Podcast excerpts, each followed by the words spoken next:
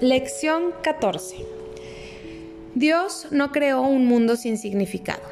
La idea de hoy es obviamente la razón de que sea imposible que haya un mundo sin significado. Lo que Dios no creó no existe, y todo lo que existe existe tal como Él lo creó. El mundo que ves no tiene nada que ver con la realidad, es tu propia obra y no existe. Los ejercicios de hoy deben practicarse con los ojos cerrados todo el tiempo. Vamos a empezar a transformar los ejercicios que habíamos vivido anteriormente.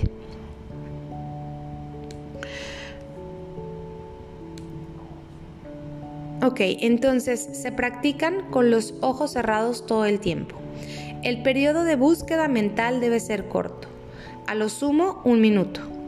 No lleves a cabo más de tres sesiones de práctica con la idea de hoy, a menos que te sientas a gusto haciéndolas. De ser así es porque realmente entiendes su propósito. Es decir, voy a hacer tres sesiones si me siento incómodo y más si me siento a gusto. La idea de hoy es un paso más en el proceso de aprender a abandonar los pensamientos que le has conferido al mundo y a ver en su lugar la palabra de Dios. Los primeros pasos de este intercambio, al que verdaderamente se le puede llamar salvación, pueden ser bastante difíciles e incluso dolorosos. Algunos te conducirán directamente al miedo, mas no se te dejará ahí. Irás mucho más allá de él, pues no nos encaminamos hacia la paz y seguridad perfectas. Piensa mientras mantienes los ojos cerrados en todos los horrores del mundo que crucen tu mente. Nombra cada uno de ellos como se te ocurra e inmediatamente niega su realidad. Dios no lo creó, por lo tanto no es real. Di por ejemplo, Dios no creó esa guerra, por lo tanto no es real. Dios no creó ese accidente de aviación, por lo tanto no es real. Dios no creó esta enfermedad, por lo tanto no es real. Entre los temas adecuados para la aplicación de la idea de hoy se pueden incluir asimismo todo aquello que temas que te pueda ocurrir a ti o a cualquier persona por la que estés preocupado. Describe en cada caso el desastre en cuestión muy concretamente. No uses términos abstractos, por ejemplo, no digas, Dios no creó las enfermedades, sino di, Dios no creó el cáncer, a los ataques o los ataques cardíacos o lo que sea que te cause temor.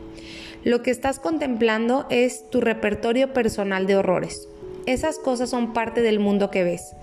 Algunas de ellas son ilusiones que compartes con los demás y otras son parte de tu infierno personal. Eso no importa. Lo que Dios no creó solo puede estar en tu propia mente, separada de la suya.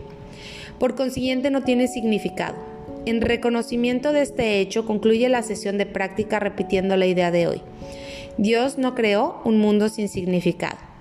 La idea de hoy puede aplicarse igualmente, aparte de las sesiones de práctica, a cualquier cosa que te perturbe a lo largo del día.